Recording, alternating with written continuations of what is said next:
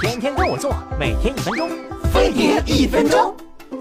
老板每天催命一样跟在老子后头，让做这做那。真想辞职去单干，那想想自由职业的短板，还是继续敲我的代码吧。自由职业最大的压力就是经济上不稳定，有百分之三十六点一的人刚干自由职业就嫌经济压力大。你看看哪有几个职业适合让你单干的？